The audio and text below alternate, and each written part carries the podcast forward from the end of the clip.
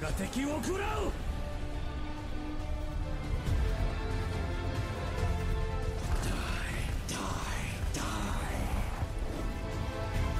Heroes never die.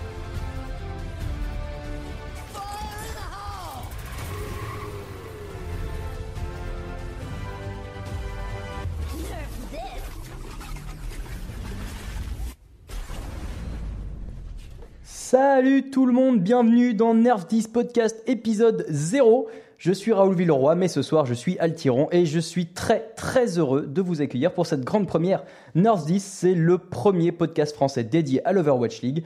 Un podcast que je présenterai chaque semaine avec mon fidèle allié Loïc Goyet, alias Stuck Logo. Mais bon, on va dire Logo, ce sera plus rapide. Hein Salut Logo Salut, ça va? Ça va et toi?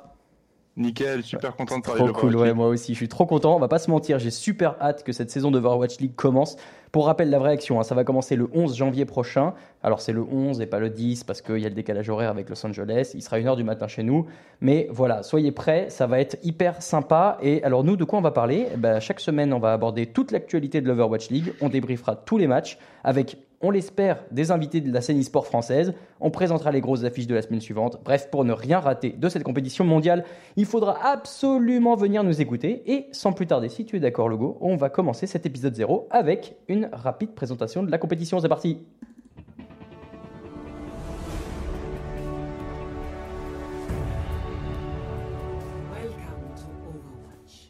Bon, bienvenue donc dans Overwatch, dans ce premier épisode. Euh, on va présenter un petit peu notre sujet. Cet épisode 0, il est aussi possible que vous l'écoutiez euh, bah, pendant la saison, si jamais vous arrivez à un moment où vous vous dites, allez, je vais suivre un peu de quoi ça parle, je veux voir comment ça fonctionne. On est là pour ça. Logo, l'Overwatch League, qu'est-ce que c'est? Allez, hop, je te lance dans le bain, tu es parti, débrouille-toi. Alors, l'Overwatch League, qu'est-ce que c'est? C'est la grande ligue professionnelle du jeu vidéo Overwatch, qui est donc un, un jeu de tir à la première personne, un jeu de par équipe. Développé par Blizzard, Euh, les célèbres et oui, euh, fait- développeurs qui font aussi euh, World of Warcraft, entre autres, euh, pas Starcraft 2, si vous. Starcraft, voilà. Diablo. Et euh, donc euh, Overwatch, pour rapidement présenter, c'est un, donc c'est un jeu de tir où on va avoir des personnages qui vont avoir des rôles très différents. On va avoir des donc ce qu'on appelle des DPS qui sont là pour faire les dégâts, pour tuer les ennemis adverses.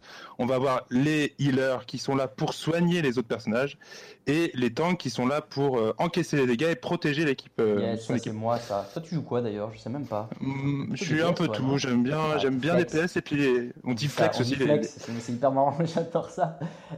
Donc ouais, l'Overwatch League, euh, c'est 12 équipes. 12 équipes réparties en deux divisions Pacifique-Atlantique. On va les présenter un peu plus tard dans le podcast. Euh, pour ceux qui sont euh, un peu fans des sports américains parmi vous, il y en a sûrement. En tout cas, c'est un peu notre cas à nous avec Logo, on le confesse. C'est un peu la même chose, hein. c'est-à-dire que c'est des franchises, il n'y a pas de montée, il n'y a pas de descente, c'est des villes qui sont représentées. Et donc, pour, euh, pour, avoir, euh, pour intégrer cette ligue, cette euh, ligue il fallait bah, envoyer les sous. hein. C'était entre 20 millions de dollars. Alors j'ai lu 20 millions de dollars, j'ai lu plus parfois aussi. Euh, J'entendais euh, 35 millions selon les villes. Donc ça dépendrait. En tout cas, évidemment, ces chiffres ne sont pas confirmés par Blizzard. Les dates importantes, mon petit logo. Le début, c'est donc, on l'a dit, le 11 janvier. Et la fin, les finales, ça va être du 26 au 28 juillet. Et comment ça va se passer euh, exactement le- la compétition en elle-même, le déroulé de la compétition? Alors en fait, il y a une, une première phase qui est la, la- la saison régulière, qui est euh, elle-même divisée en quatre euh, parties qu'on appelle des étapes. Ouais. Euh, C'est une semaine partie, en en fait- gros, hein, une étape, ça, ça va durer une semaine à chaque fois. Non, non, une étape c'est beaucoup plus long, c'est euh, c'est 4 à 5 Ah oui, non, non, semaines. oui, pardon, c'est ça, c'est 4 à 5 semaines, ok. C'est Non, 4 c'est à 5 5 semaines, semaines. c'est 5 semaines à chaque fois. Oui, donc euh, et donc chaque euh, chaque équipe va en fait dans une étape jouer donc euh, cinq, donc c'est 5 semaines avec Mhm. deux matchs par semaine Et donc, 10 à la fin par de- phase si vous êtes bon en maths. et voilà. Et donc euh, chaque chaque match d'une étape va le mener donc à une demi-finale et finale qui est liée à une seule étape. Yes. qui va donner des vainqueurs pour chaque étape avec un cash prize à chaque fois de 250 000 dollars. Ouais. Et euh, chaque match, en, donc en décorrélé des saisons, va permettre de se qualifier pour euh, les playoffs qui vont Mm. donc euh, sacrer euh, le grand vainqueur de l'Overwatch League saison 1 avec un cash prize de 1 1 million, million de dollars. de dollars, dont euh, la moitié était euh, aux joueurs et l'autre moitié pour les franchises. Donc les, les, joueurs vont avoir la moitié à se répartir entre tous, euh, remplaçants comme euh, titulaires d'ailleurs, parce qu'on va voir après, il y aura, il y aura des remplaçants. Euh, les playoffs, c'est toujours un peu les mêmes, euh, les mêmes principes que dans ces ligues américaines dont on vous parlait, en l'occurrence que euh, le vainqueur de chaque division sera qualifié d'office et que les quatre, bilans, les quatre meilleurs bilans suivants, donc les 3, 4, 5, 6 du classement, euh, seront euh, qualifiés aussi et on aura des playoffs avec euh, élimination directe et une grande finale à la fin. On va présenter ça un petit peu, on donnera nos pronostics en fin d'épisode. De, d'épisode. Chaque équipe, euh, on va le présenter un petit peu, il y a entre 6 et 10 joueurs, c'est globalement hein, tous toutes des équipes issues de la scène e-sport compétitive, pas toutes, on va voir, il y a, quelques exceptions aussi, euh, et les joueurs, eux, sont des, joueurs pros qui existent depuis longtemps. J'ai trouvé l'information, puisque je la cherchais pendant qu'on préparait ce podcast, il y a une phase de transfert euh, qui est officielle et qui sera entre l'étape 1 et le début de l'étape 3, donc du 11 février au 3 avril, tous ces rosters pourront changer. Donc on, on part pour l'instant sur euh, des équipes euh, qui sont fixes. Ça va changer, il y aura beaucoup de changements et euh, bah, du coup ça va peut-être rebattre un petit peu les, les forces en présence. On a fait le tour, on va pouvoir, on va pouvoir commencer à la présentation si tu es d'accord? Allez, let's go. Allez, on envoie pour la première division, la division Atlantique.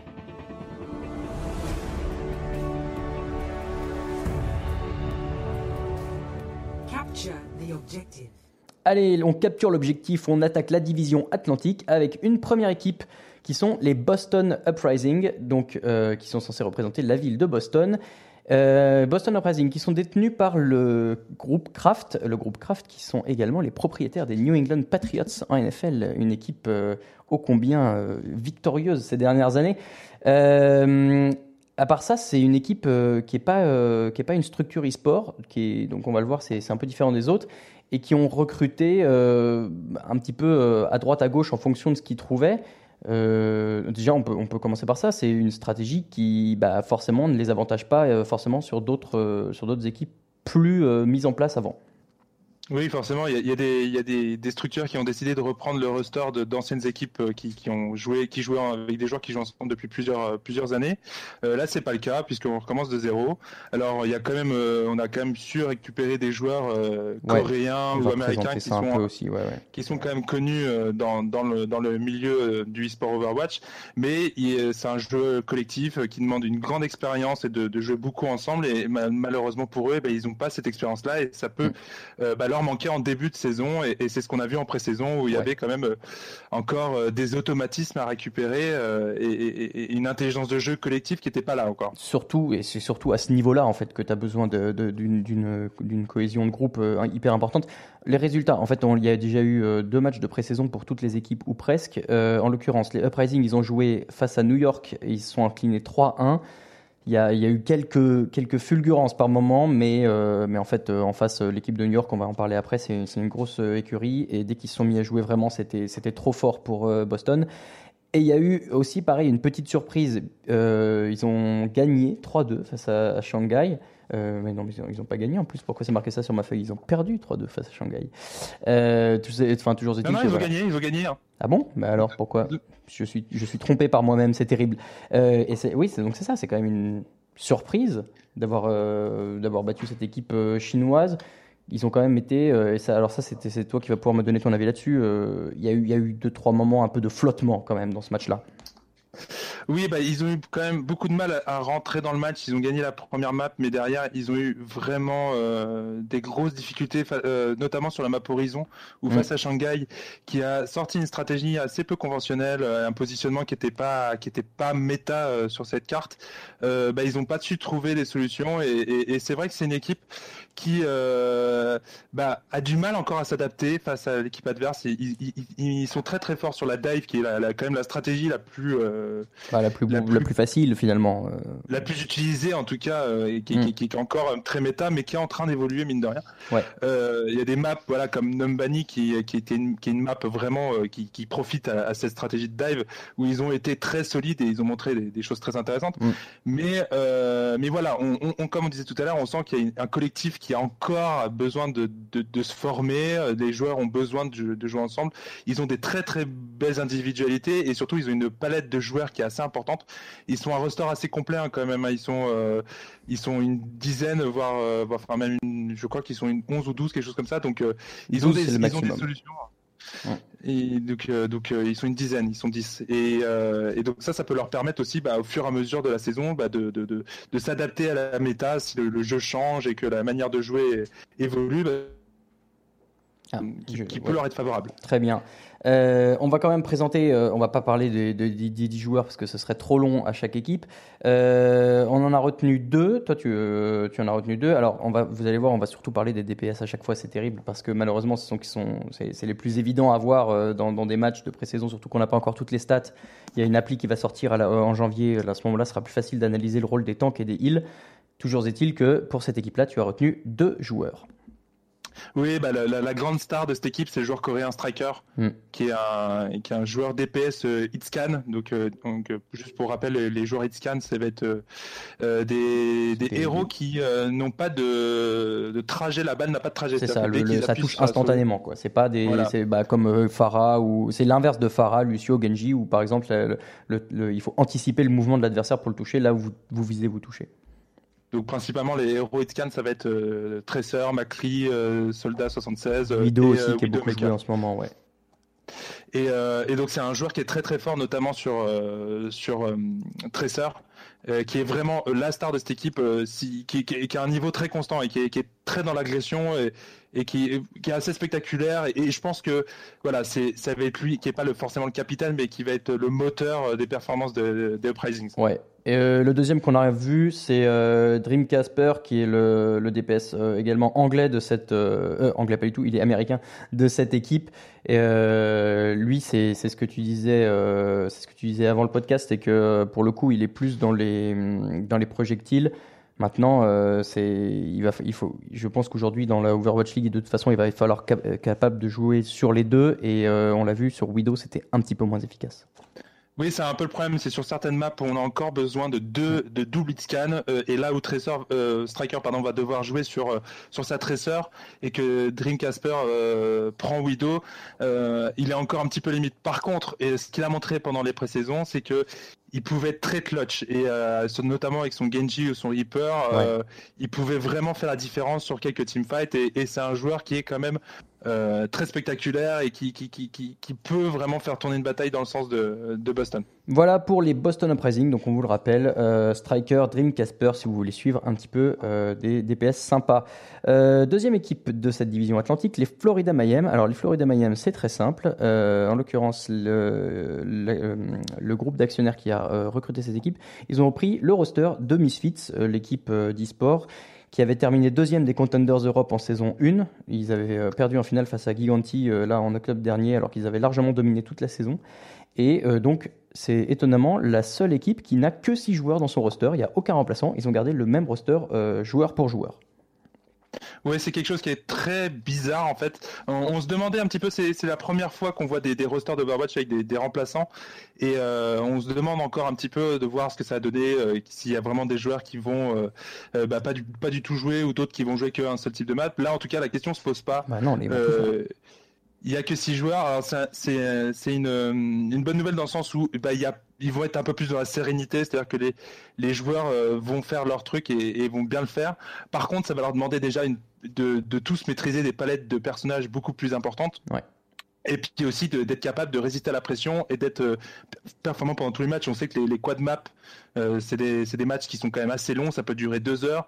Euh, à un moment donné, il y a la pression, il y a la tension qui, qui tourne. Et puis, bah, une autre chose très importante aussi, c'est que là, on n'est pas à l'abri de changement de méta, de- qu'un personnage. Ça, ouais, le jeu euh, évolue. Voilà, et, euh, et on ne sait pas si la méta euh, va tourner dans le sens euh, qui les arrange ou pas du tout. Hein. Si, Mm. si à un moment donné, bah, euh, c'est des personnages que les joueurs maîtrisent moins, qui, qui sont mis en avant par, par le jeu, et ben ça peut être catastrophique pour le reste de la saison. Ouais, donc il va falloir voir. euh, eux, eux vont sûrement euh, recruter au moment de, de la phase des transferts euh, à partir de, après la, la première phase euh, de la saison. Euh, leur pré-saison, eux, c'est deux défaites. Une défaite face à San Francisco et une défaite euh, 3-1 d'ailleurs face à San Francisco et 3-1 aussi face à Dallas. Euh, à la fin, en plus, tu, sens, tu sens ce moment où ils, ont, ils sont fatigués sur la fin du match. Ils ont pris un full hold sur Numbani, c'est-à-dire qu'ils n'ont même pas réussi à capturer euh, le moindre euh, tiers euh, de, de l'objectif numéro 1. Euh, c'est là aussi où tu sens qu'un un peu de changement leur aurait fait du bien. Euh, on Ouais, c'est quand, même ouais, des vas-y. sur- c'est quand même des surprises parce que euh, euh, l'année dernière, les Misfits ont été quand même très très très très forts pendant les Contenders. Ouais, Ils ont plus. quand même explosé tout le monde et on, on- on s'attendait à les voir quand même euh, bah, profiter de, de, de, cette, de cette expérience. Ça fait quand même plusieurs années qu'ils jouent ensemble. Il y a une très grande euh, partie des joueurs qui, qui vivent, qui sont ensemble aussi en équipe nationale euh, suédoise où ils avaient battu la France euh, ouais, on s'en en, souvient. en la match, Coupe en match de classement pendant la Coupe du Monde. Euh, de- donc on se disait bah voilà c'est des joueurs qui se connaissent très bien euh, voilà ils profitent du fait qu'il y a d'autres équipes qui, qui, qui se sont montées et qui et les joueurs se connaissent pas encore suffisamment bien et malheureusement bah pour eux ils perdent donc on sait pas trop ce que ça va donner on a on a des doutes sur le sur la profondeur de leur de leur roster et maintenant si si les six joueurs bah ils arrivent pas à gagner les matchs quand quand la méta est à leur est à leur portée et que que les autres équipes ont pas assez d'expérience bah on se demande ce que ça va devenir pour eux enfin en tout cas Ouais. c'est assez inquiétant pour le début de Il saison va falloir voir euh, ce que donnerait un éventuel rebattage des cartes avec des changements de roster. Euh, on va présenter quelques joueurs quand même, que vous puissiez avoir des noms en tête euh, pendant la saison. Il y a un DPS qui est inévitable, c'est Logix, le DPS belge de cette équipe. Euh, lui, c'est un des top euh, DPS. J'ai regardé les, les classements hier, il était numéro 3 euh, mondial. C'est un DPS qui est capable de faire énormément de choses. Il y a son partenaire aussi, TVIQ, euh, qui est peut-être. Tu, toi, tu, tu dis le meilleur DPS européen, c'est pas En impossible. tout cas, en tout cas l'année dernière sur les contenders, il avait montré un très très haut niveau et surtout là où il est très fort, c'est qu'il il- il a une palette de héros qui est absolument incroyable. Il est capable de jouer euh, aussi bien les projectiles que les scans et à chaque fois avec un, un niveau euh, très élevé. Euh, c'est peut-être pas le meilleur DPS européen, mais c'est certainement le, le plus complet et, et un des plus spectaculaires. Ça, Et dans sûr. cette équipe au roster réduit, ça va faire, euh, ça va être hyper important.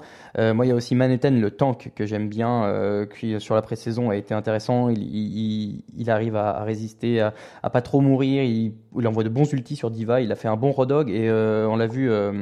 Euh, Rodog, dont j'oublie le nom en français, du coup c'est terrible. Euh, Chopper. Chopper, merci, qui, qui petit à petit revient un petit peu dans la méta. Là. Il a été pas mal pique pendant la pré-saison, donc ça peut être intéressant de, de savoir le maîtriser. Euh, voilà pour ces Mayhem donc euh, de Floride qui sont euh, l'équipe avec le moins de joueurs de l'Overwatch League pour l'instant. Équipe suivante, les Houston Outlaws. Euh, les Houston Outlaws qui sont euh, détenus par la, hum, la structure Optic Gaming, le mur vert euh, comme l'appellent ses fans, euh, et qui sont sponsorisés par euh, Neil Libman qui est le propriétaire des Texas Rangers en, en baseball. Euh, et qui est une équipe très américano-américaine étonnamment. Euh, Il y a beaucoup de joueurs américains et c'est bah, d'ailleurs c'est l'équipe qui a le plus gros roster américain de, de toute l'Overwatch League. Oui, et puis en plus, euh, donc ils ont six joueurs américains dans le roster, euh, dont Mm. trois qui ont été, euh, qui ont été, qui faisaient partie de l'équipe nationale des États-Unis pendant la Coupe du Monde. Ouais. Et ils ont aussi, bah, dans leur roster, euh, quatre, euh, quatre coachs. euh, non, non, je dis n'importe quoi. Ils ont un, un coach américain et, et deux coachs coréens. Excuse-moi. C'est ça, ouais. Mais non, non, c'est une équipe très clairement qui, qui, qui est un peu l'équipe des États-Unis. c'est les petits chouchous. c'est ça, ouais. Ils vont avoir une grosse fanbase. Ouais, d'autant plus que bon, ils ont quand même euh, parmi eux Jake, qui est peut-être le meilleur joueur américain et qui est un très très fort euh, DPS hit scan, qui est très charismatique. Mm. Donc, euh, Bah, on, va, on, peut, euh, on peut tout de suite les présenter. Les joueurs, je, je- je rappelle juste leur performance en pré-saison, c'est qu'ils ont perdu 3-2 face au Fuel de Dallas, donc dans le derby, dans le derby texan. Ce qui était une petite surprise en soi, parce qu'on les attendait peut-être pas à un aussi haut niveau par rapport à Dallas, qui a un gros effectif. Et ils ont perdu 2-1 face au Dynasty. Là, c'est pareil, ils ont réussi à leur arracher une map. Ils ont réussi à faire un match nul qui, du coup, n'a pas compté. C'est pour ça qu'il y a que ce score de 2-1 sur 4 maps. Mais voilà, c'était des bonnes performances, euh, euh, étant donné ce qu'on attendait.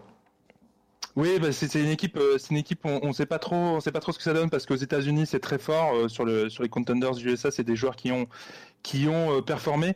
Euh, par contre, là, on, dans la dans Watch League, on a des joueurs qui viennent vraiment de, de partout du monde et notamment les, les équipes coréennes. On s'attendait, par exemple, face aux Dynasties qui sont parmi les gros favoris Peut-être les favoris. prendre ouais. un, un 3-1 ou un 4-0, mais non, ils ont été quand même, euh, ils ont été quand même très vaillants, euh, très dans l'agression, ils se sont pas laissés démonter, et c'est une équipe, je pense, qui peut vraiment être euh, très euh, chiante à prendre tout au long de la saison et qui peut gratter des matchs à n'importe Mm. qui. Ils vont peut-être faire un peu le rôle d'arbitre dans cette division euh, atlantique. Euh, on, va présenter quelques joueurs, notamment Jack, donc tu disais le DPS américain, euh, qui est ouais, la grosse star américaine de toute façon, qui est très euh, fort sur Genji et sur Soldat 76. Il y en a un autre aussi, qui est Linkzer, qui est, le, qui est un autre DPS, qui est finlandais et qui, est, qui était, ouais, lui, le, un peu la tête de proue de l'équipe Gigantic, a remporté les Contenders Europe saison 2. Euh, et c'est un bon duo puisque chacun euh, est spécialisé, l'un dans les projectiles et l'autre dans les hitscans. C'est ce qu'on disait tout à l'heure, c'est pas mal d'avoir euh, un peu cette, euh, cette cohésion et cette synergie entre joueurs DPS. Oui, après, il y a quelque chose qui est intéressant quand même, c'est que euh, Lynx, il est capable de, de, de passer euh, Hitscan avec sa Widow, et Jack est capable de passer euh, des projectiles avec son Genji. Donc ils ont quand même une complémentarité.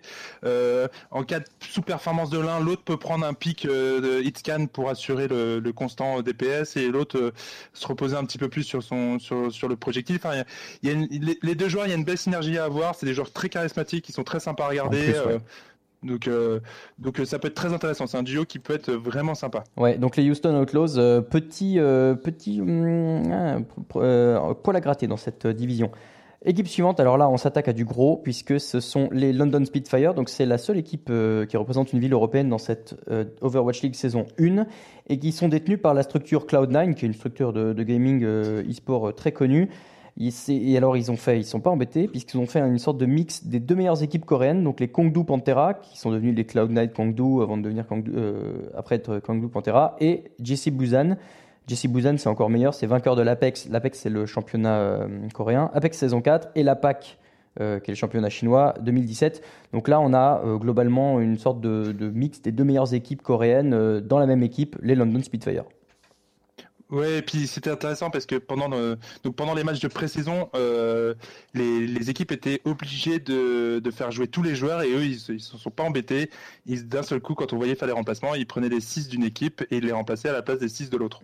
Donc euh, c'est quelque chose d'intéressant. Euh, voir en saison comment ils vont faire, s'ils vont euh, privilégier un roster et euh, et euh, le, le changer par petites touches ou alors s'ils vont vraiment faire deux blocs comme ça qui va qui vont qui vont qui vont rester ensemble. Mm. C'est quelque chose d'intéressant. Euh, en, en pré-saison, c'était quand même assez décevant, je trouve. Euh, Bah on ouais, les il y a attendait cette vraiment défaite euh, dominants. face aux Gladiators, la 3-2 euh, de- dès le premier jour. Les Gladiators, c'était quand même pas l'équipe la plus forte sur le papier. Cette première défaite d'entrée a un peu surpris tout le monde. Ouais, ouais, bah, euh, très clairement, euh, il y a eu un avant et après cette défaite. euh, C'est peut-être la grosse surprise vraiment de, de la pré-saison, Ouais. dans le sens où on, ils étaient annoncés euh, avant, le, avant la pré-saison comme étant les grands favoris de l'Overwatch League, l'équipe l'équipe à battre tout simplement parce qu'il y avait les, les vainqueurs de l'Apex, quoi. Mm. Et, euh, et, et après, bah, du coup, avec euh, aussi, on, on en parlera tout à l'heure, mais avec Séoul qui a montré de très bonnes choses, euh, très solides, bah, ils, ils sont, ils, ils restent dans le top tier, hein, il reste une équipe qui est à prendre et qui, qui a un statut à défendre. Bah. Euh, mais bon, euh, la pré-saison a pas montré de bons signes. Même la deuxième victoire face, euh, la victoire pardon face à, face au choc, euh, face à San Bah, Francisco. victoire 4-0, euh, c'est quand même un peu mieux. Oui, mais c'est c'est des maps où ils étaient pas non plus sereins quoi. Moi, je je- je- j'ai j'ai pas trouvé de bons signes. Euh, faut faut pas oublier non plus que ça reste de la pré-saison. Euh, Ouais, ouais, certains joueurs découvrent la scène. euh, bah, jouer sur scène, c'est pas du tout la même chose que que jouer online chez soi.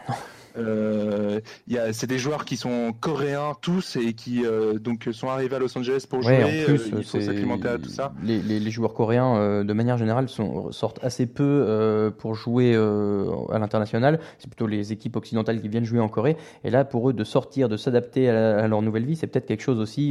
c'est peut-être ce qui explique cette, cette première surprise face aux Gladiators. Il y a quand même quelques joueurs incontournables dans cette équipe. Profit, le DPS, Closer en heal, En tank. Euh, on peut dire que ça, c'est un peu la colonne vertébrale de cette équipe.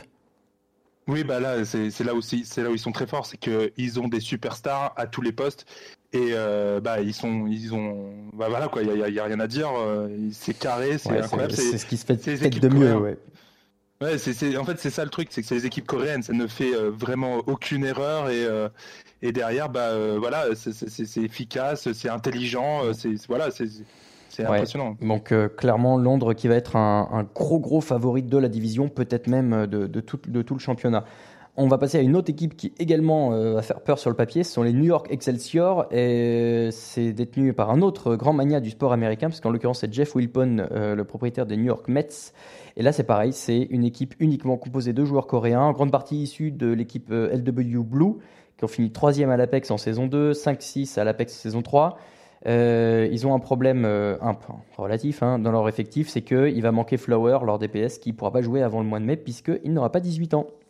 Et quel joueur, quel joueur, c'était. En euh, plus, Ouais, c'est clairement, pour, pour tous ceux qui ont vu la Coupe du Monde, Flower a, a- a- a tranché la France comme c'était vraiment incroyable. Enfin, c'est certainement, c'est pour moi, c'est le meilleur joueur euh, d'Overwatch du monde et et bon, voilà quoi. il- C'est dommage qu'il soit pas encore là, mais on. Ah, il sera là pour la fin de saison et il pourra peut-être euh, aider son équipe à, à accéder aux playoffs et à, et à performer en playoffs. Peut-être, et puis bah, il sera sûrement là en saison 2 aussi. Euh, les performances en pré-saison, victoire 3-1, donc on l'avait vu face à Boston, et une défaite 3-1 face à Séoul. Ça, c'était euh, le grand affrontement de cette intersaison. C'est un peu le match que tout le monde attendait. Euh, moi, j'ai trouvé que ça manquait un petit peu encore de cohésion parce que, pareil, voilà, c'est des, joueurs qui ont dû s'ex- s'exiler, entre guillemets, hein, pour, venir, pour venir aux États-Unis. Maintenant, voilà, il y a quand même un, effectif sur le papier qui est impressionnant. Oui, c'est une, une effectif qui compte beaucoup sur ses individualités, mais justement en pré-saison, on a, on a senti que, que ça comptait trop dessus et qu'il n'y avait pas encore de, de corps et de, de collectif qui était vraiment mis en place. Euh, comme pour euh, Londres, c'est peut-être une, une question d'acclimatation, hein, tout simplement. Euh, voilà, tout, mais, mais bon, voilà, c'est très très fort. Il y a quand même des joueurs très très forts. Bah, justement, parler tu peux nous le dire. moi, je P- Pine, hein, tout simplement, qui est peut-être la star de cette équipe. Oui, avec sa, sa, sa BLB, je dirais, mais Pine, euh, c'est un Widow qui est vraiment euh, très très fort. Il a, il a une particularité, le joueur, c'est qu'il peut avoir un Winston ou une Diva sur le dos. Il va quand même réussir à faire les pics, il va quand même réussir à, à prendre une Tracer ou un Genji. Enfin, il est très très très fort. euh, Ouais. il, est, il a un Il résiste bien à- aux attaques euh, que qu'on lui met, alors que justement, c'est c'est ce qui est le plus dur quand tu es un, un DPS, et surtout une Widow qui, malgré son mouvement, est, est très fragile. Voilà, lui, c'est- il arrive à faire les plays malgré ça. Et tu l'as dit, Mm. euh, Bolby, qui est aussi euh, bah, un gros DPS dans cette équipe. Ouais, c'était le tresseur de, de l'équipe coréenne euh, pour la Coupe du Monde. Euh, c'est voilà, c'est un joueur qui est, qui est très intelligent en fait, euh, qui est, qui, qui est pas le plus agressif, euh, mais par contre euh, qui est toujours voilà, qui est toujours derrière euh, les, les tanks et les supports pour euh, les ennuyer, qui est toujours là pour euh, pour être le poil à gratter et, et c'est vraiment un joueur qui est très agréable à voir, qui est très fluide. Euh, qui est- Ouais. et qui, qui est un peu le leader de l'équipe. hein. Gros, Très euh, donc gros duo de DPS, la Pine et Seye Bolby pour euh, York Excelsior qui paraît comme Londres vont être euh, bah, les favoris de cette division. Ça va, je pense, se jouer entre eux deux. Euh, dernière équipe, on va avoir du mal à en parler, les Philadelphia Fusion, puisque euh, ils n'ont pas joué la pré-saison. euh, ils ont invoqué des problèmes logistiques. On n'en a pas su plus. Euh, Il y a eu aussi cette histoire avec euh, leur tank euh, Sado qui a été suspendu pour les 30 premiers matchs. Il avait fait du boosting, donc il a joué pour le compte d'un de ses amis pour le faire monter. euh, de- je sais même pas si c'était un de ses amis d'ailleurs. C'était. Je crois qu'il était payé pour faire ça. Ouais, ça, Je il est payé pour jouer des, des comptes d'autres personnes et comme ça, bah, comme lui est plus fort que les gens que l'autre affronte théoriquement, bah voilà, normalement ça monte bien, ce qui est donc totalement interdit et il a été suspendu par la Overwatch League, ce qui est à mon avis une bonne chose. Euh, L'autre, 30 matchs, pendant les euh, trois ouais, premières, 30 pendant premiers matchs, sachant que ouais, c'est 40 matchs au total, donc euh, bah, on le verra qu'à la fin. Euh, Cocorico dans cette équipe de Philadelphie, puisque euh, le coach est français. Eh oui, c'est Kirby. Et ouais, donc ça c'est cool, on va pouvoir voir un petit peu. Malheureusement, euh, on peut pas vous en dire beaucoup plus. Euh, c'est vrai que c'est une équipe sur le papier qui a de beaux noms, on va, on va tout de suite les donner. Un Carp, euh, qui est en DPS, qui, est- qui est pareil, qui a une Widow extrêmement précise. Et si tu m'envoyais l'autre jour des, des- des highlights de son jeu où il tient sur euh, Route 66 euh, impeccablement le premier euh, payload, c'est bah, voilà, c'est des gens comme ça euh, qui sont capables de, renverser un match, à voir si ça tient euh, bah, sur la distance. Oui, enfin Carpe, c'est vraiment, pour moi, c'est top 3, euh, top 3 joueurs Overwatch aujourd'hui. Euh, c'est un joueur qui euh, a l'avantage d'avoir déjà joué aux États-Unis. Il y a quelques joueurs comme ça coréens qui euh, qui débarquent pas directement de la, Cor- de la Corée, mais qui avaient déjà qui avaient déjà de l'expérience outre-Atlantique. Mhm. Ce joueur-là a cet avantage-là, il connaît bien les structures, il connaît un petit peu ce qui, le, le genre d'organisation qu'il va y avoir avec les fusions. Il est très très fort, surtout lead scan, et, et c'est d'autant plus intéressant qu'il va être, qu'il va être en, en combinaison avec Shadowburn, qui est l'autre star de cette Ouais, équipe-là, ce que j'allais dire. russe. Un joueur russe qui est vraiment spectaculaire, qui euh, voilà, c'est lui, c'est un vétéran hein, de la scène Overwatch. Ça fait déjà plusieurs années qu'il est dessus. Euh, voilà, il est leader de l'équipe russe euh, à la Coupe du Monde deux années de suite, qui est très connu pour son Genji à la base et qui aussi bah, sur Pharah a été euh, est, très fort et qui a montré des trucs aussi très très forts. hein. Mm. Et voilà, ce duo de DPS est à mon avis ex- très explosif sur le sur le papier et, et peut vraiment embêter les deux équipes coréennes, euh, enfin Ah les bah, deux attention, équipes coréennes dire un londres. gros mot. C'est interdit. Londres et New York qui sont, euh, qui à mon avis peuvent se méfier de Philadelphie, qui peut être vraiment l'outsider de la division. Bah ouais, et puis surtout qui avance un peu caché puisque on ne les a toujours pas vus. Et nouveau Cocorico pour les Philadelphia Fusion puisque euh, Poco, le tank flex, est également un de nos petits Français. Ouais, il, va, il a entre guillemets une chance, c'est que bah, justement euh, Sado qui est suspendu pendant le- pour les trois quarts de la saison, Ouais. euh, aussi un tank.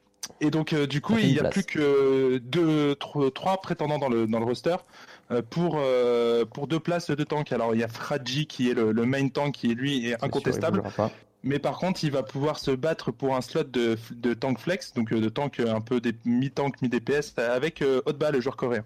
Donc ça, c'est un truc intéressant. Euh, quelque chose qu'on n'a pas dit sur les fusions, c'est que bah, très clairement, ils ont des, ils ont des, ils ont pas pu faire euh, la pré-saison, mais ils ont pas pu non plus faire des scrim match contre les autres équipes. Il faut savoir que euh, toutes les équipes, au-delà de ce qu'on a pu voir durant la pré-saison, Oui, se jouent quotidiennement les unes contre les Mm, autres. mm, mm. Et Fusion n'a pas pu faire ça, donc ils ont, ils vont avoir très clairement un- Bah, du un peu mal de retard, euh, saisir les, Ouais. sur les mécaniques du jeu, euh, en tout cas à ce niveau-là. euh, Ils ont évidemment regardé, j'imagine, mais c'est pas la même chose de les vivre et de les, de les jouer, de les mettre en place. euh, si, moi, j'essaye depuis que je regarde l'Overwatch League après saison, j'essaie de faire pareil dans mes parties, mais c'est pas facile. Donc, Non, mais on peut les ouais. attendre en fin de saison, je pense. Ouais, d'ici, le stage 3 ou 4, euh, là, et on peut vraiment euh, imaginer Philadelphia surprendre des équipes. Ouais, euh, voilà pour euh, les Philadelphia Fusion et voilà pour nos six premières équipes de cette division euh, atlantique. On va les rappeler Boston Uprising, Florida Mayhem, London Spitfire, les Houston Outlaws, New York Excelsior et Philadelphia Fusion. On va tout de suite passer à la division Pacifique.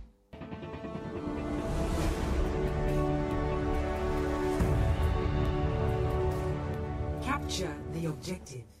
Allez hop, on se lance à l'attaque de l'objectif avec tout de suite la première équipe de cette division Pacifique, les Dallas Fuel, qui sont euh, les anciens joueurs d'NBS, un, un roster, euh, un roster très expérimenté. Il y a quatre joueurs qui jouent ensemble depuis avril 2016 et qui sont les seuls occidentaux à avoir remporté l'Apex saison 1. Euh, ils ont aussi gagné la saison 1 des contenders nord-américaines. Est-ce que c'est le meilleur roster non coréen d'après toi? C'est difficile à dire. Ils ont, ils ont une équipe qui a beaucoup d'expérience. Et c'est leur grande force. Euh, ils ont des joueurs qui jouent ensemble depuis longtemps. Euh, par contre, je- en termes de talent pur, je pense qu'ils ont un plafond de verre un petit peu plus, euh, un petit peu plus élevé que, un peu plus bas, pardon, que, que Sunset Zones équipe. Euh, je, je les vois pas comme favoris vraiment. Euh, J'ai du mal à les imaginer comme favoris euh, bah, à cause de, de- parce que la, la division est très chargée. aussi ouais. Mais voilà, je pense que c'est un, top 3 de la division et, et ils peuvent ils peuvent se qualifier pour les playoffs largement. En tout cas, s'ils se qualifient pas pour les playoffs, ce serait une Ah bah, déception ce, sera, ce sera clairement un échec. Leur performance de pré-saison, c'est 3-2 face à Outlaws. Euh, ça, on l'avait dit, c'était un petit peu une surprise euh, dans le, dans le résultat, puisque les Outlaws euh, étaient quand même censés être moins forts. Et une victoire 3-1 face au Miami de Floride. Euh, c'est pareil. Bon, là, c'était un peu plus solide, mais euh, voilà, il y a quand même cette défaite. Sur le papier, c'était un choc. Hein. C'était le c'était les vainqueurs des contenders NA contre les Ouais, qui c'était la, la grosse rivalité Europe-Nord-Amérique. C'est une équipe qui a une particularité, c'est qu'il y a beaucoup, ils jouent souvent euh, avec trois healers. Euh, En tout cas, ils ont commencé les matchs de pré-saison avec trois healers, à voir s'ils continuent comme ça. Avec euh, donc un healer flex qui peut passer sur DPS ou tank. Euh, c'est Harry Hook hein, qui est un support DPS. C'est assez rare de voir des, à ce niveau-là des joueurs euh, euh, oui, mais pourquoi pas. flex comme ça. Mais, mais voilà, c'est peu, ça peut être intéressant. On sait que euh, maintenant la méta est plus trop tank, mais euh, il y a encore un an, un an et demi, c'était une méta qui était très portée sur les tanks, donc ça peut être intéressant aussi d'avoir une palette de healers très importante. Euh, Il y a quelques joueurs très connus dans cette équipe. Il y a, alors c'est pas forcément pourtant les titulaires, puisqu'en l'occurrence t'as Seagull, le, le DPS, qui, est, un joueur hyper populaire dans la communauté Overwatch. Il y en a un autre, on va en parler un tout petit peu, c'est euh, XQC, le, Canadien, qui, euh, bah, qui nous a fait un petit craquage là, euh, après la pré-saison, qui, qui s'est mis à throw des games, donc à perdre intentionnellement avec son compte. Et ça, bah, c'est interdit par Tonton Blizzard. On n'a pas le droit de faire exprès de perdre. Et son compte principal a été suspendu. On ne sait pas s'il va pas être un petit peu puni en Overwatch League aussi. Oui, c'est pas la première fois qu'il fait ça. Hein. C'est, XQC En est plus. connu pour ça. euh, C'est un streamer qui est très connu parce qu'il a tendance un petit peu à troller pendant ses streams. Bah, il a fait un peu Euh, exprès, moi je pense. Mais bon. Oui, non, mais oui, il a été. euh, D'ailleurs, c'était le, le- le troll ultime, c'est qu'il avait été élu MVP euh, de de la de, la, Coupe, du Monde, oui, parce qu'il y a une grosse communauté que ça se faisait au vote des, des, des spectateurs. Voilà, oui. Donc bon, c'est un joueur qui reste populaire, qui qui, il faut pas qu'il soit toxique. Et là, il a, à l'heure où, on, on parle, il a posté dans la il a journée une, vidéo d'excuses dans laquelle il dit c'est pas moi, c'est, enfin c'est pas les, c'est pas l'équipe qui m'a dit, c'est moi qui, qui parle, c'est pas mes représentants, blabla. Bon, euh, moi je trouve ça fait un peu sale gosse, mais euh, ce n'est que mon avis. Euh, il y a un autre joueur. Ces gens-là, ces gens-là découvrent le, le monde professionnel un peu plus cadré, c'est-à-dire que bon. Il habite au Canada, je veux dire, c'est quand même pas non plus l'autre bout du monde pour lui, les États-unis, et c'est une mentalité qu'il connaît. Et c'est pareil, moi je pense qu'il en joue un peu, mais bon.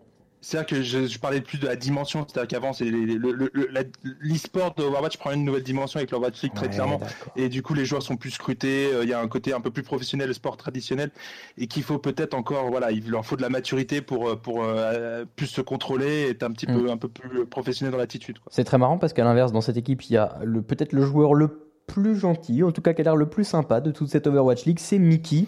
Euh, qui est thaïlandais, si je dis pas de bêtises, et dont euh, qui était un des meilleurs tanks euh, flex de la ligue, et qui je dis hyper sympa parce qu'en fait ils ont fait une petite vidéo, sur, enfin, entre autres, il y avait aussi une vidéo de présentation qu'a fait Blizzard au moment de la présentation des joueurs, et il est tout le temps en train de sourire, et il est tout le temps en train de dire moi ce que je fais, je kiffe, je kiffe trop ma vie, c'est trop sympa, j'adore faire ça, j'ai toujours voulu faire ça. Et eh ben ça, ça, ça, tranche un peu avec XQC justement. Ouais, c'est très marrant de les voir. Euh, il y avait, bah, ils ont joué, euh, ils ont joué ensemble euh, sur la scène en même moment pendant le C'est, c'est un petit peu bizarre de voir les deux personnages contrastés. Là, on a un peu le, tout le, scope du du du, du e-athlète Overwatch. et c'est assez rigolo. j'aimerais bien être une petite souris voir comment ça se passe bah pendant les scrimmages à l'entraînement. j'imagine pas, je les imagine pas du tout en fait vivre ensemble. Et puis, Mickey, euh, Mickey, on l'avait vu pendant la Coupe du Monde, hyper sympa quand ils avaient été euh, battus par, euh, bah, par la France. oui, hyper sympa, il avait toujours le sourire, il, allait féliciter tout le monde. C'est, c'est vraiment un mec qui a l'air cool et qui du coup, bah voilà, que, les gens peuvent avoir envie de suivre. Aussi, voilà pour les Fuel, on passe à, la deux, à la première des équipes de Los Angeles, puisque vous allez voir, il y en a deux. Les Gladiators, alors c'est une équipe qui est détenue par Stan Kroenke et son fils Josh. Euh, eux, ils ont à peu près euh, une équipe de sport dans tous les sports du monde, puisqu'ils ont les Rams de Los Angeles en football américain, ils ont l'Avalanche du Colorado en hockey, les Nuggets de Denver en basket, Arsenal, le club de foot aussi. Euh, et c'est une équipe qui a été formée un petit peu, comme d'autres par beaucoup de, de recrues dans, dans, différentes équipes qui existaient déjà. Counter Logic Gaming, Giganti entre autres c'est voilà, c'est une équipe qui est un petit peu formée de pas de briques et de broc, ce serait insultant pour eux, mais, qui vient d'un peu de partout. Oui, c'est comme euh, c'est comme euh, les équipes. Il y, a, y a deux catégories d'équipes. Il y a celles qui, qui, sont des rosters qui ont déjà de l'expérience, et puis il y a celles qui viennent de se construire. Euh, bah, pour celles qui se construisent, bah, l'objectif dans un premier temps, c'est de prendre de l'expérience et de, de s'apprendre à se connaître. voilà.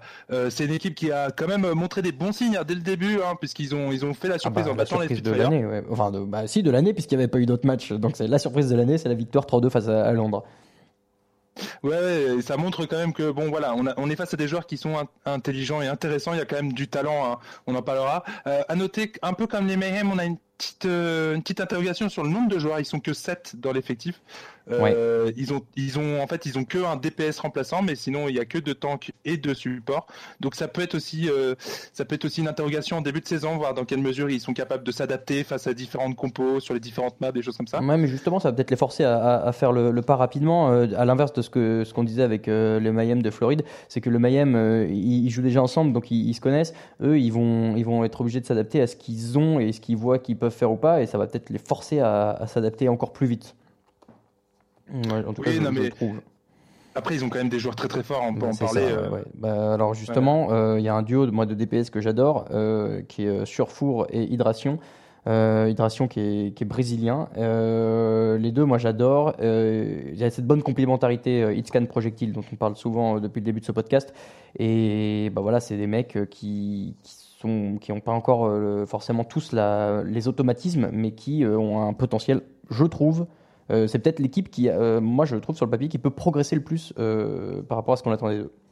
Oui, Hydration, je pense qu'il faut vraiment le voir comme un, joker offensif dans le sens où il y a quand même Asher qui est devant lui, qui est, qui à mon avis le, meilleur DPS de leur équipe. Mais Hydration est capable sur certaines maps, sur certaines dispositions de d'être très intéressant en, joker en arrivant en septième homme et, voilà Si ça peut être, euh, peut donner un petit coup de dynamisme, ça va être très Ça intéressant. peut être ce remplaçant que tu fais rentrer à la fin du match et qui euh, va planter un but euh, alors que tout le monde est fatigué. C'est euh, ouais, il, il a un rôle sympa. Il y a Chaz aussi, euh, le support. Chaz, j'ai regardé un petit peu ses stats. Il a joué 10 tournois en pro, il a 10 victoires, donc euh, c'est bien. Il, il- il sait de quoi il parle. Euh, notamment, euh, donc pas que des petits tournois, hein, parce qu'il y a quelques tournois euh, euh, nationaux, mais il y a aussi les contenders européens saison 1 avec Giganti.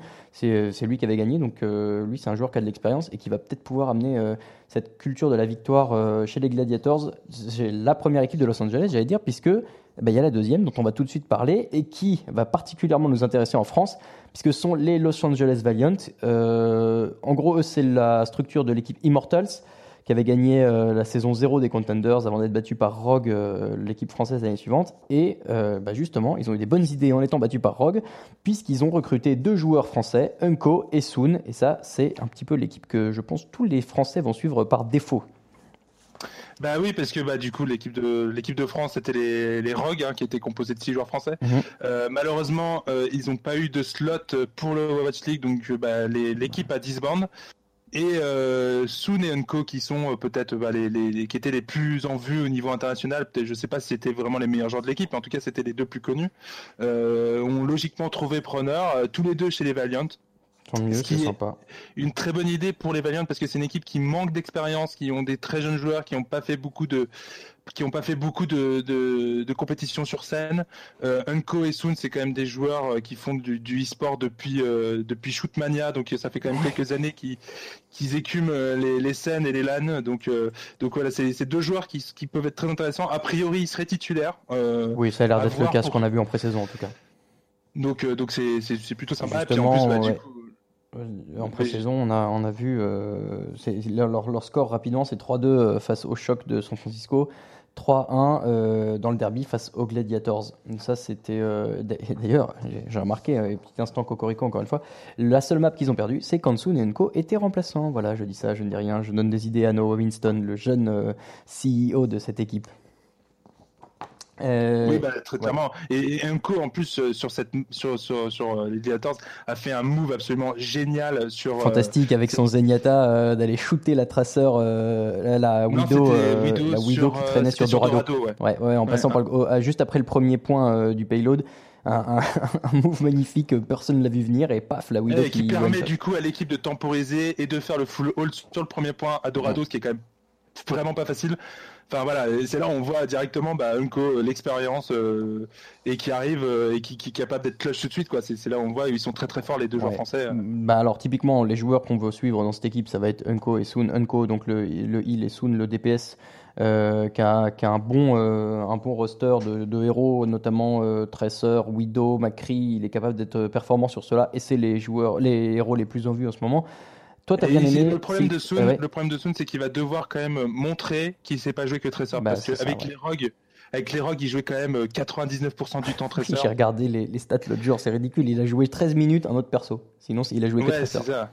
Et, et, euh, on l'a vu en Overwatch League euh, jouer notamment sur euh, sur euh, la map, la nouvelle map. J'ai perdu son nom, excuse-moi. La dernière, Euh, c'est Horizon Non, c'est la celle de Junkrat, c'est là en Ah, pardon, Ah Junkerton, ouais, excuse-moi. Ouais, ouais. Junk- Sur Junkerton, on l'a vu jouer euh, Widowmaker. Ouais. Et plutôt à droit, c'était plutôt à droit, mal, c'était plutôt cool.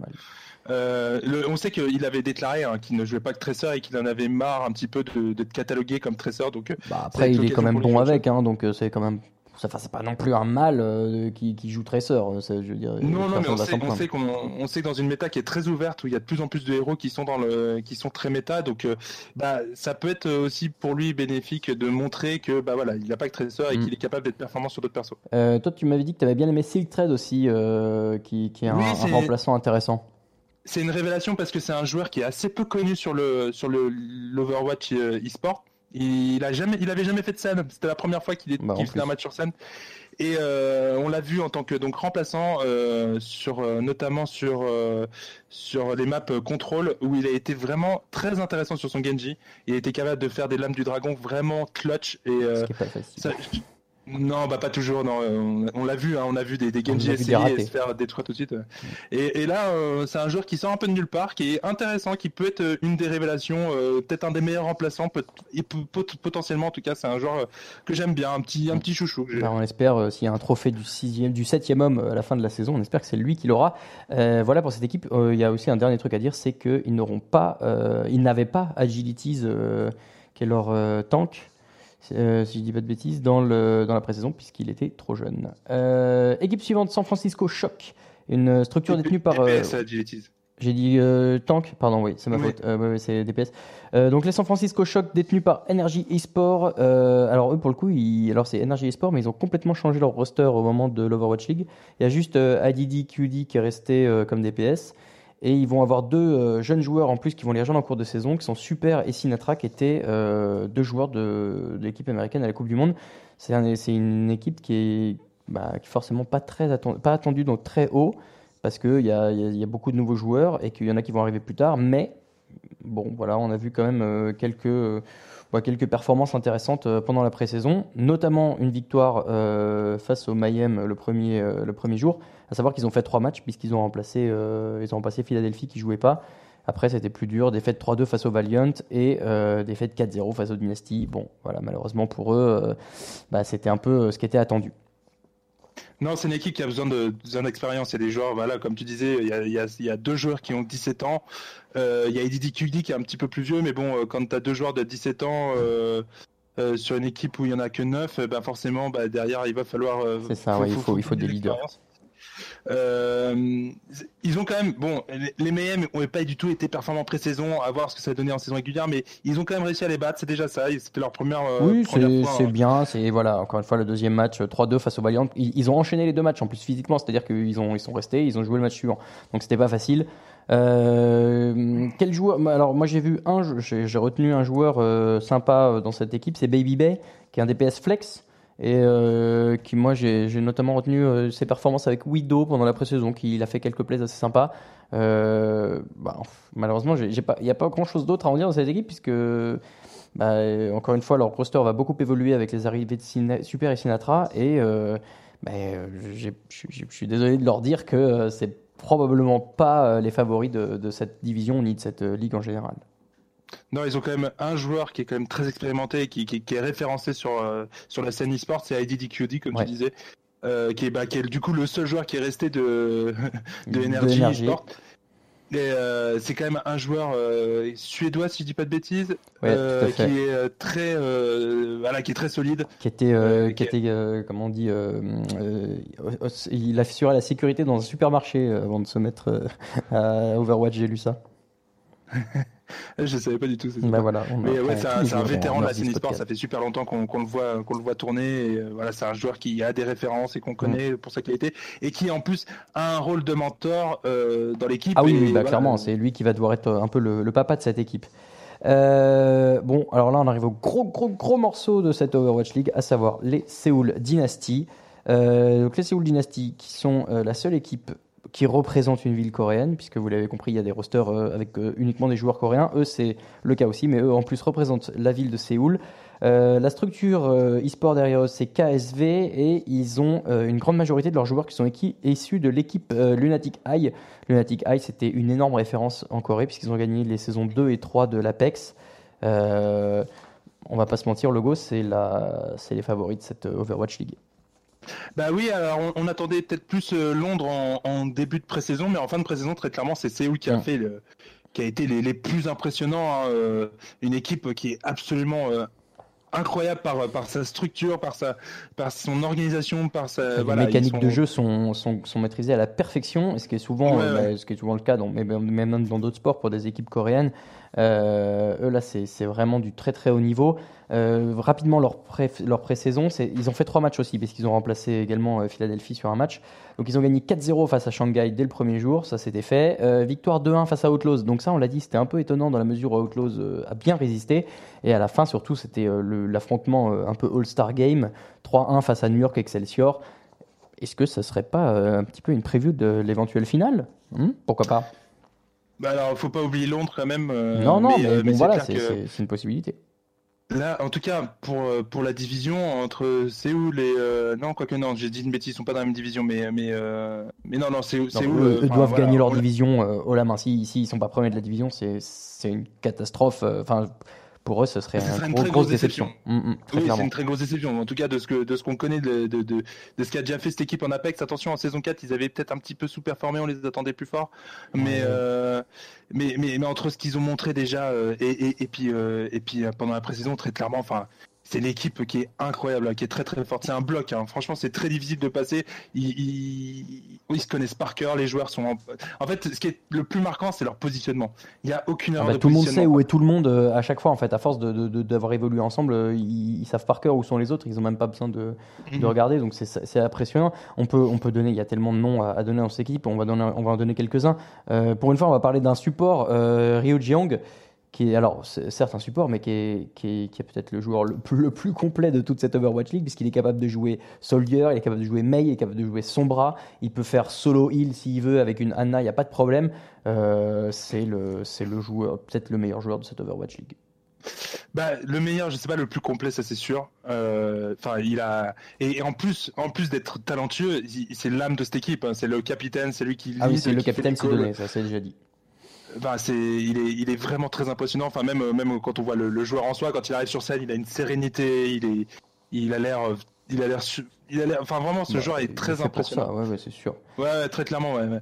Et euh, en plus, enfin, c'est vraiment, pour moi, c'est le meilleur duo de healer parce qu'en plus, à côté de lui, il a Toby, qui est euh, un excellent healer aussi, euh, qu'on a vu aussi sortir du Torbjorn sur l'Ombani, et ça, c'était très rigolo. Voilà, Et, ça c'est pareil, c'est des trucs que même, même les équipes expérimentées sont pas capables de sortir au pied levé parce qu'il faut l'avoir mis en place, il faut l'avoir pensé, il faut l'avoir expérimenté. Et eux, avec toute l'expérience qu'ils ont, ils sont capables de sortir des. Bah voilà, exactement. Torbjorn, bah, toi, tu, quand tu joues en solo queue, oui, ça peut être sympa, mais à ce niveau-là, normalement, ça passe pas du tout. Et là, ça passait assez bien.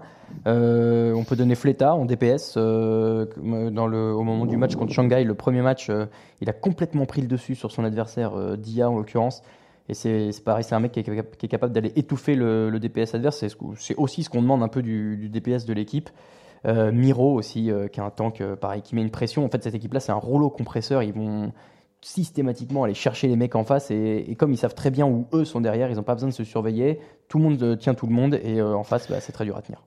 bah, quand on a des healers de la qualité de Rojong et de Toby, bah, derrière, c'est beaucoup Ah plus bah simple ouais, pour tout plus, le, reste de l'équipe. hein. confiant, tu fonces dans le tas, tu sais que tu mourras. Ouais, enfin. mais c'est ça. Et Mi- Miro, qui est en plus euh, un des top tanks du jeu, bah voilà, lui derrière, il est capable de mettre la pression euh, très très fort sur euh, sur les défenses adverses. On l'a vu très très fort sur Orisa, très fort sur sur Winston. Enfin, il, il- voilà, il, est- il est dans l'agression perpétuellement Mm. et euh, bah derrière, voilà, il est serein. Ça, ça qui est serein, qui, qui, qui euh, grâce à, à ses supports, euh, peut, peut tranquillement se focus sur, euh, sur la défense, sur l'attaque adverse. Et, et voilà, c'est un très très beau joueur aussi. hein. Ouais, bon, bah, de toute façon, Seoul Dynasty, on l'a dit, hein, c'est clairement le favori, je pense, de cette première saison.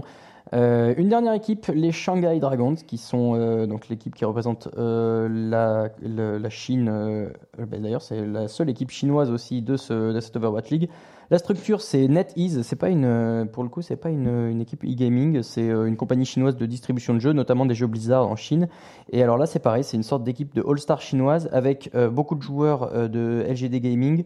Et euh, alors c'est étonnant parce qu'au moment où ils ont fait cette équipe, tout le monde s'attendait à ce qu'ils choisissent des joueurs de Miraculous Youngster, qui était euh, un peu l'équipe euh, numéro 1 en Chine, qui avait beaucoup de joueurs pareil qui représentaient les, joueurs à la Coupe du Monde. Et finalement, on a pris LGD Gaming avec des joueurs comme Altering ou Undead.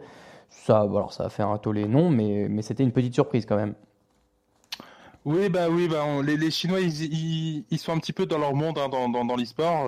Ils étaient vraiment ils avaient leur propre ligue à eux, donc c'est des joueurs qui sont quand même euh, pas très connus au niveau international. sûr. on les connaît pas très bien, on les a un petit peu découverts pendant le, pendant le, pendant cette pré-saison et puis aussi un petit peu pendant le, pendant la Coupe du Monde.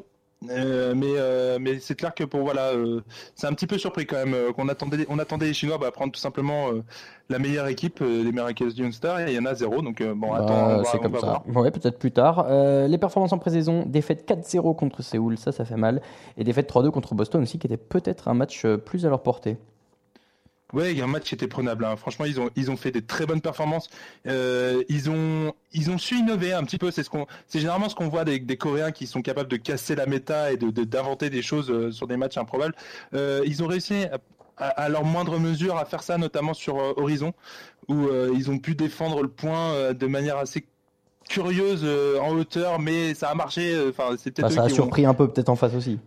Ouais, ouais, ils ont tenu le premier point euh, pendant le, je crois, c'est euh, une éternité. Enfin, je, me demande s'ils ont Pourtant, n'est pas facile euh, dans cette map. Toi, toi-même, Non, tu non, sais. non, non. Non, c'est peut-être le, le, point le plus facile à prendre de tout le jeu. C'est le clair. premier point Surtout de- quand on voit certaines équipes, qu'on voit juste une sombra derrière, et puis hop, c'est parti, tu la prends sans que personne ne revienne. Bon, bref. Mais euh, non, bah, très clairement, bah, c'est une équipe qu'on n'attend pas au top top niveau, mais euh, mais qui quand même, euh, moi, m'a surpris hein, face à Boston, face à Séoul, très clairement. Enfin, Bah, voilà, face à Séoul, il n'y avait rien à faire, hein, de toute façon. Mais face à Boston, on, on dit cette équipe-là va peut-être pas être non plus tout en bas de- du classement. Elle Peut-être peut, pas dernier, ils pourront peut-être finir 5ème sur 6. eh, devant San Francisco. la gratter, à, Ouais, à voir ouais, ce qu'ils font. rapidement, du coup, quelques joueurs. moi, j'en parlais tout à l'heure, là, mais Dia, le DPS, qui a une belle palette. Hein, il a joué 8, héros en pré-saison, c'est pas anodin. Et euh, avec Undead, ils ont, euh, ils, ont une bonne complémentarité puisque chacun peut switcher euh, de rôle avec l'autre. C'est toujours intéressant d'avoir ce genre de combinaison. Ouais, Dia quand même qui était le joueur le plus impressionnant des, des Shanghai Dragons. Très très fort sur les scans, euh, très très fort sur projectile. Enfin c'est c'est la star de cette équipe. Hein. Très clairement euh, lui à un top niveau. Euh, c'est peut-être derrière que ça suit un petit peu moins, mais euh, mais c'est c'est un joueur qui est très spectaculaire. euh, quand, quand les observateurs de toute façon le, le filment beaucoup quand euh, quand c'est parti. Euh, L'autre DPS euh, Undead, je l'ai trouvé un petit peu moins convaincant. C'est un joueur en fait qui peut être très très fort à certains moments et on l'a vu clutch et gagner des des teamfights à lui tout seul. Mais par contre, euh, des fois, il peut être passé totalement à côté de son match ou de sa map et, euh, et on l'a vu notamment dans son euh, contre Séoul euh, se faire détruire tout le temps. à- ouais, ouais, il a pris été face à Fleta, c'était c'était hyper compliqué. Euh, Ben voilà pour cette équipe euh, des Shanghai Dragons et voilà pour cette division Pacifique. On va rappeler très vite les équipes les Dallas Fuel, les Los Angeles Gladiators et les Los Angeles Valiant. Ça, ça nous promet des beaux affrontements entre les deux équipes de Los Angeles, les San Francisco Shock, les Seoul Dynasty et les Shanghai Dragons pour les deux équipes euh, asiatiques. On va finir euh, mon petit logo avec un. Overtime.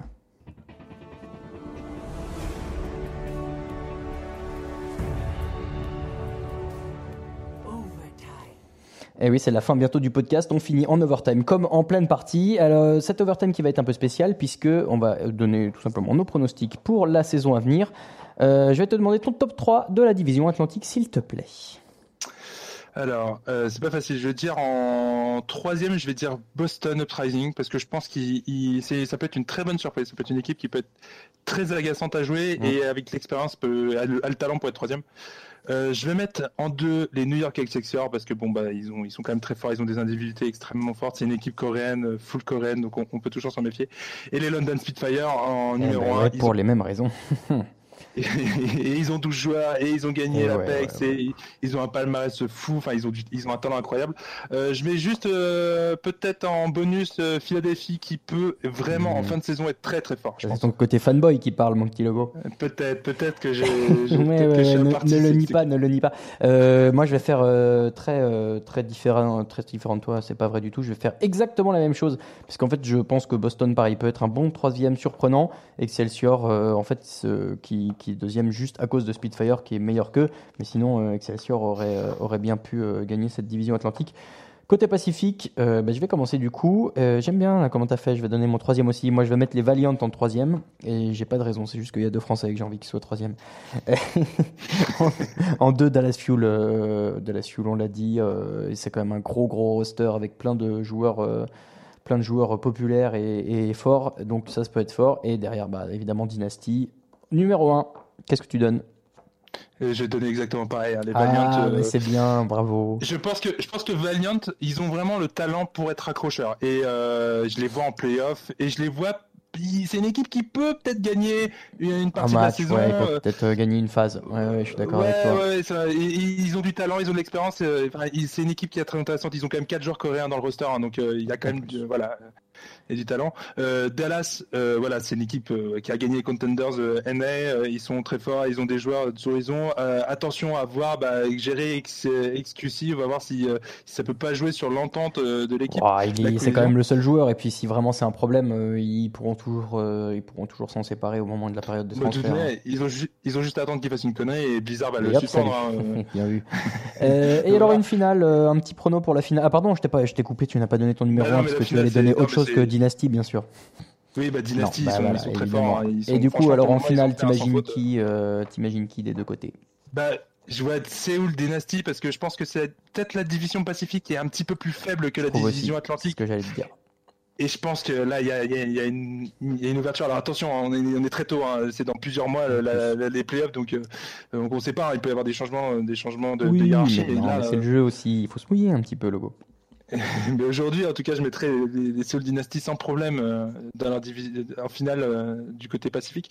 Du côté Atlantique, euh, je sais pas. Je pense que les Spitfire peuvent être devant. Les, je parle de New York, hein, bien sûr, devant New York. Mais New York, je pense qu'ils ont des individualités. Enfin, Pine et Sa- Sabiolby. Hmm, ils sur un match en playoff, ouais, tu sais pas. Ouais, mais je mettrais quand même, alors pour juste pour euh, donner une hiérarchie très claire, je mettrais quand même les London Spitfire, malgré les mauvais signes qu'ils ont montrés en pré-saison, je les mettrais quand même devant et, et favoris en finale. Ouais, je suis d'accord. Moi, ce serait pareil. Ah, favori en finale, toi, carrément. Euh, je pense que c'est une équipe qui, euh, voilà, sur, en tout cas sur ce qu'on a sur, sur les derniers résultats, c'est une équipe qui était très très forte sur les moments très chauds. Ouais, c'est vrai. euh, mais plus, tu les vois, tu les vois résister à ce, comment ça s'appelle, à ce rouleau compresseur de Dynasty? Bah, ils ont un truc, c'est qu'ils ont une division qui est beaucoup plus dense et euh, on le sait, hein, euh, quand tu as une division plus dense, tu peux être bah, derrière euh, voir euh, plus pareil face aux équipes un petit peu plus faibles. Peut-être que Séoul va, va, sur, va sous-jouer toute la saison à cause de ça. Ouais, je sais pas. Enfin, en tout cas, moi, je, ouais, je vois quand même Dynasty vainqueur de, de cette première saison. pas facilement, mais aujourd'hui, c'est difficile de, de donner un autre résultat. Je sais pas ce que. Ouais, je, je dis ça. Voilà, j'annonce. Euh, bah, c'est déjà la fin. Mince, je suis trop déçu. C'était trop court. En fait, non, pas du tout. C'était très long, mais pas du. Mais vous avez adoré ça, je l'espère. Merci à tous. Merci à toi, Logo. Merci à TDA Media qui nous prête le studio. Euh, on peut se retrouver chaque semaine dans le Nerf 10 podcast. Alors, toutes les infos, c'est sur Twitter, at Nerf 10 cast. Il n'y avait pas la place pour pod, donc euh, c'est juste cast. At Nerf 10 cast. Euh, sur SoundCloud aussi, vous aurez tous les épisodes. N'oubliez pas, l'Overwatch League, ça va commencer le 11 janvier à 1h du matin. Le premier match, c'est San Francisco contre LA Valiant. Et ben voilà, si vous voulez découvrir un petit peu ce, j'allais dire ce sport, mais tout à fait, monsieur, ce sport, à ce moment-là, vous aurez en plus nos deux Français. Euh, si vous voulez nous suivre sur Twitter, vous pouvez at stock underscore logo pour toi, stock S-T-U-C-K comme coincé. C'est ça, je me- stock logo Exactement. pour, euh, pour toi et pour moi c'est at Raoul VDG. Euh, merci de nous avoir suivis et alors très joyeux Noël pour ceux qui nous écoutent euh, avant Noël, très bonne année pour ceux qui nous écoutent avant l'année prochaine. Prenez bien soin de vous et on se retrouve très très vite, je l'espère, dans Nerf 10 Podcast. Ciao Ciao